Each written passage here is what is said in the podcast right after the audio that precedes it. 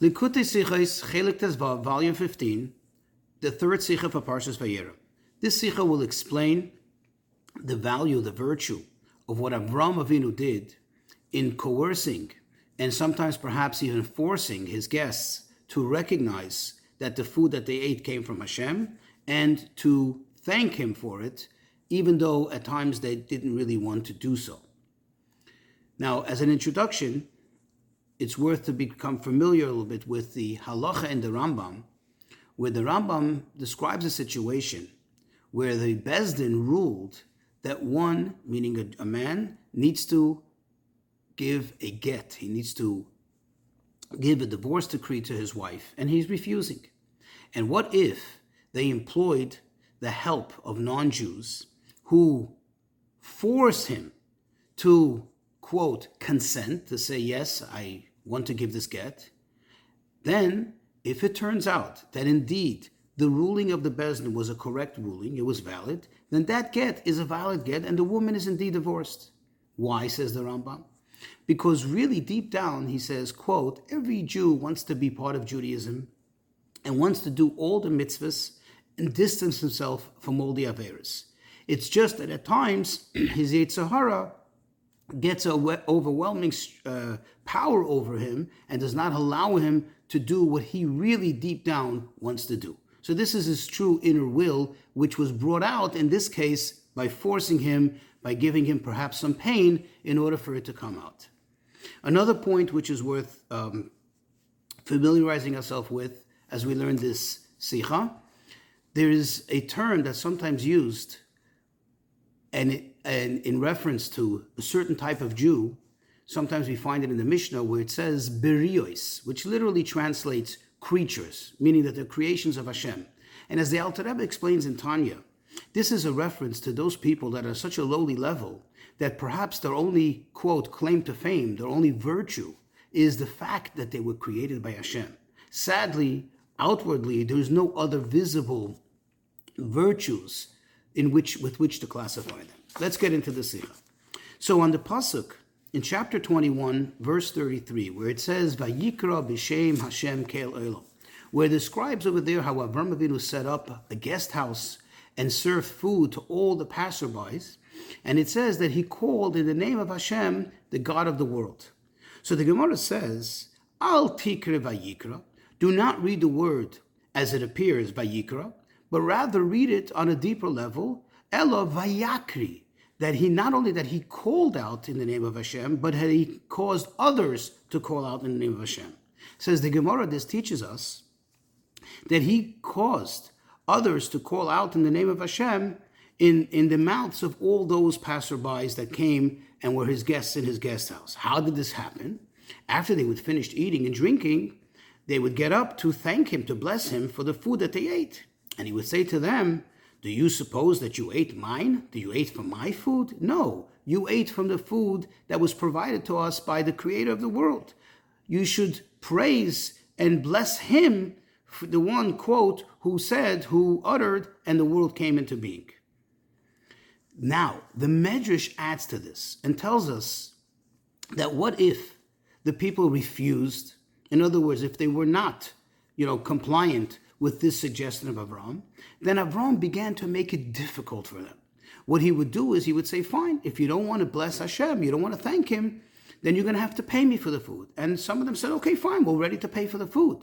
And he would give them exuberant um, uh, prices for the food, for the for the bread, for the meat for the, that they ate, for the wine that they drank, and they would when they would protest, he would say to them, "Listen, where would you find such good, sumptuous food out here in the desert? Obviously, the price, the value of it is so much higher, and this would force them to comply, and they would turn around and uh, you know allow themselves to be coerced, and they would praise Hashem. The question is." you know, there's one thing when you say that he convinced them, he explained to them, and they consented. In other words, they became convinced and they thanked Hashem. We can understand the virtue that's in it. It's, it's understandable that why this fits into the pasuk and why the verse is praising Avram Avinu for Vayikra or Vayakri that he caused others to call out the name of Hashem. But when he forced them to do so. Okay, he basically strong armed them into doing it. What value is it? The fact is that they didn't really come to the recognition that Hashem is indeed the master of the universe. It's just that they were forced to do it. They had no choice. Their arms were twist, twisted. So they okay. So they so they thanked Hashem. What is really the value of it? Now, if we were talking about a Jew, perhaps we can explain, you know, based on the Rambam that we explain that we introduced in the introduction, that since you know deep down he has a godly soul, and deep down he does indeed want to thank Hashem. It's just that his chitzonius, his outer shell, so to speak, his Yetzer Hara is not allowing him to do so, is interfering with that, and therefore by pushing that away, by breaking it away, you know, you're bringing out his inner true will that's really there all the time. It was just dormant. But we're talking about a guy we're talking about passerbys. Those passerbys were all non-Jews. What value is there in forcing them to, to, to, to praise Hashem? So the Rebbe says we'll understand this by means of first introdu- introducing or prefacing with a, another manner that we find this concept, this idea of crushing, so to speak, and weakening the Yetzer Hara, which brought to results of not only the people saying, quote unquote, roitzani, that I want, that I consent, but in, moreover, it actually changed their entire their entire um, demeanor, and it changed their entire attitude from one extreme to the other. Where do we see the story? When the Meraglim, if you remember, that we call the story, the story with the spies who went to scout Eretz Yisrael, and when they came back and they brought back a very, very terrible and uh, very nasty uh, story about the land. Actually, it's the terrible tale that was actually not true. And they caused the people to cry. And the people started to cry, and they cried all night, and they even said, you know, let's appoint a new head, a new leader, and we're going to return back to Egypt. But after Moshe came to them, and I can say perhaps screamed at them, and told them the severity of God's anger and how Hashem is upset with them, and how terrible it is what they did, suddenly they had an about face and not only did they say, okay, okay, we agree, but it says. They were very mournful. You know, mourning is not something you can fake. Mourning is not something that you can just say, okay, I, I, I agree, fine, okay, I give in. This is something which is brings out an inner feeling, a true feeling. Their whole character changed, and they became actually saddened by what they have done. What happened? How did this happen? And this will also help us to understand something interesting. Another thing which we find in the Mishnah, in Pirkei Avos, in chapter 6, Mishnah Beis, over there it says that every single day a heavenly voice comes out from Har Chorev, which is basically Mount Sinai, and it announces, it calls out, and it says, Woe to the brios, woe to the creatures, to the people who have contempt for, for, for Torah, because anyone that is not involved, that is not engaged in the study of Torah, is called a rebuked, is called a nazuf. Now, think of it for a moment. What exactly is the objective here? To get people to study Torah, to get people to understand the value of studying Torah. Why such negativity? Why wasn't why isn't this heavenly voice transmitting in a positive manner to say, for example, how beautiful it is to study Torah, how great the Torah is, and especially that we're speaking here to brios, to quote, creatures, people on a lowly level. Shouldn't we be enticing them, or at least attempting to beautify the Torah in their eyes and to sh- explain to them and to declare to them how special the Torah is? Why this negative approach? Why this way, this manner in, in announcing this and trying to get him to come closer to Torah? The answer is because every single Jew has a godly soul. And the godly soul deep down possesses great and tremendous treasures, treasures of love of Hashem, love of the Torah. And really deep down, every Jew wants to study Torah and wants to love Hashem. It's just that it becomes covered up with thick layers of resistance, which comes from outside of the Jew himself, that don't allow those great treasures to shine out. They don't allow them to really function. And the fact is, if the person was on a higher level, it's just that they're not learning Torah, then of course it makes sense. You come to them and you explain to them, look, look how beautiful Torah is. Look how special it is to learn Torah. Look how great it is to come close to Hashem. And that certainly will have its effect because the person doesn't have such great thick layers of resistance. However, when the person does have layers of resistance, the person is the category of berios, of literally creatures, they have no virtues, almost no outward value, visible value. As a Jew, then you need to, so to speak, crush you need to break this outer shell, and you have to actually speak in a negative tone, in a harsh tone, and this w- will be hopefully effective in breaking away, in shattering that outer shell, and allowing those inner treasures to shine out.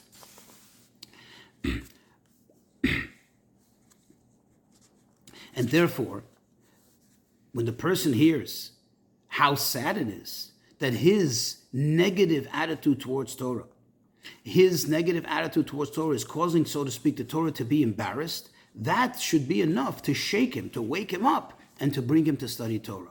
But then there's a step further because the Mishnah actually mentions two things. First, it mentions those who, you know, serve the Torah with contempt. In other words, they cause the Torah to become contemptful, embarrassed.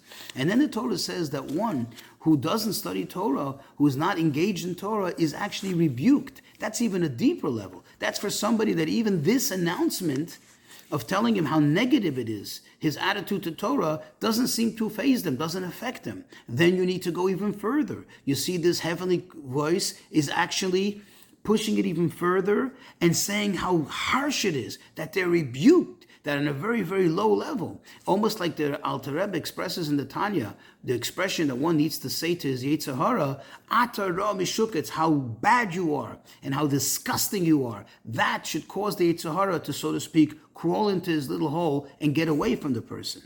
And this hopefully causes the person that it breaks away that outer negative shell and brings out the inner good that's in the person.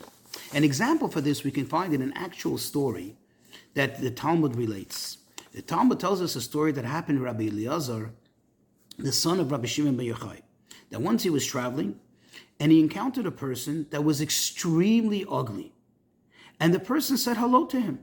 And he didn't respond. And the person said hello again. And Rabbi Lazar retorted and he said, Reika. Reika means like you empty one, you lowly one, you worthless person. How ugly are you? And the person turned to him and said, well, go to the craftsman who created me, meaning go to Hashem who made me, and tell him how ugly the vessel that he made is, how ugly his prototype looks. And afterwards, Rabbi Lazar ran after him. You can see the story in the Talmud. Rabbi Lazar after him and tried to appease him, and the man refused until finally he consented. The question is, first of all, Rabbi Lazar also knew about this idea that Hashem created the person. In other words, what was he thinking? What was he thinking to begin with? And number two, how is this befitting such a great person like Rabbi Lazar, the son of Rabbi Shimon ben Yochai, to speak this way to another person, to another Jew? The answer is we're not speaking about just you know physical ugliness. We're not speaking about you know just vanity that he didn't look good or he didn't wash his face well. Rabbi Lazar noticed in this person a deep emptiness. And how, when he said to him, How ugly you are, he was talking about his inner qualities, that this person had no virtues then he saw that everything, all his good that's inside of him, his godly soul, and those beautiful treasures that every Jew has, was hidden up with an ugly shell. That that's why he decided that the right way to do it is to scream at him and to belittle him. And this actually caused the coarseness, that thick, ugly shell, to be shattered, to be broken away. And the fact is, how do we know that that, that was effective? Because the fact is that right afterwards, what did the person start talking about? He started to talk about God. He started to talk about, quote, the craftsman who crafted me, who made me. So immediately he had a realization of something higher, of something more spiritual. In other words, he got this awareness that he's a creation of Hashem, that he's not just, you know, an autonomous thing that exists on his own, that there's someone who made him, there's a purpose for it, and so on. This is one story. Another story, says the Rebbe, closer to our times, which happened with the fifth Lubavitcher Rebbe, with the Rebbe Rashab. In the beginning, almost in the, in the early years of his leadership as Rebbe, a person once came to the Rebbe Rashab with a very serious matter and he asked for a bracha. And the Rebbe said to him, I'm sorry, I can't help you. Very coldly. This person left the Rebbe's room and he started to cry. And he began to sob very, light, very loudly. The Rebbe's older brother, the Razah, which is an acronym for Rebbe Zalman Aaron, pass, happened to pass by, and he sees a Yid crying. And he says, what's, what's the matter? What's up? And he explained to him what happened. So he went into his brother, the Rebbe, and he said to him, Is this the Seder? Is this the, the, the protocol? Is this how you treat another Jew? The guy is standing out there and crying bitterly. When the Rebbe Rashab heard this, he immediately put on his gartel and he said to him, Call him back in. And the Yid came in and the Rebbe gave him a bracha, and the bracha was actually fulfilled. So the question is, what happened here? What exactly happened here? The answer is, says the Rebbe, when this person came in to the Rebbe Rashab, the Rebbe Rashab saw on this person that unfortunately his spiritual standing, he is not deserving of receiving the blessing. He couldn't help him. And because he kind of pushed him away, because he kind of spoke to him in a stern, harsh manner, and the person went out and he became a little broken. He became brokenhearted and he started to cry. This broke away that outer shell and brought out his inner spiritual beauty. And now he was able to bless him. By him crying, he softened up himself a little bit. And he now exposed his inner softness, his inner spiritual vulnerability. And now the Rebbe was able to bless him. So, this manner of, so to speak, breaking, crushing the outer bad, the truth is that even though it's primarily by a Jew, but it also has an effect on a non Jew. The only difference is that by a Jew, like we mentioned earlier, you have an inherent quality that's always there existent no matter what, and that is the nefesh elokis, the godly soul, with all those beautiful treasures of love for Hashem and love for the Torah and so on. However, even by a goy, by breaking that outer, shell, by crushing the outer bad that's covering up on the, the inner person, you're able to bring the guy at least to a place where he becomes capable, or at least susceptible, of recognizing Hashem and elevating himself somewhat spiritually. And now we can come to understand what exactly Avram Avinu did. Avram Avinu, even to Bnei Noach, meaning the Goyim in his time, he knew that they do have a deep inner ability to recognize Hashem because a Goy has to believe in Hashem. And therefore, he endeavored to see to it that all people come to recognize Hashem. What did he do? He set up the guest house, and there he would feed the people. And his intention was that when the people eat and the people enjoy themselves, and afterwards they want to thank him, he now will take advantage of that opportunity and teach them to serve Hashem, teach them to thank Hashem. However, when he encountered some resistance, that the person was not ready to listen, then he had to take it a step further. And then he had to then he came immediately to the realization that he has to crush away the outer bad because even a ben noach, even a non-Jew, has the ability naturally to recognize Hashem. He just has to employ it. He has to bring it out. And therefore, Avram Avinu engaged in these tactics not to hurt the people, but to break away that outer shell, to break away that resistance in order to bring out the inner good that's in that person, even the guy, that they should, it should become revealed by them, and they too should come to a point of recognizing that Hashem and to thank Him.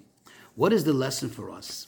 The lesson for us is, as it says, Maaseh Avos Siman Labanim.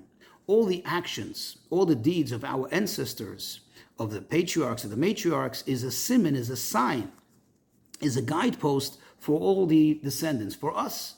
So every person needs to engage himself, and needs to involve himself in being Mikarav Yidden, and trying to bring Jews closer. Not just the Jews that are, quote, in your home, in your inner circle, but to go outside, like Avram Avinu did.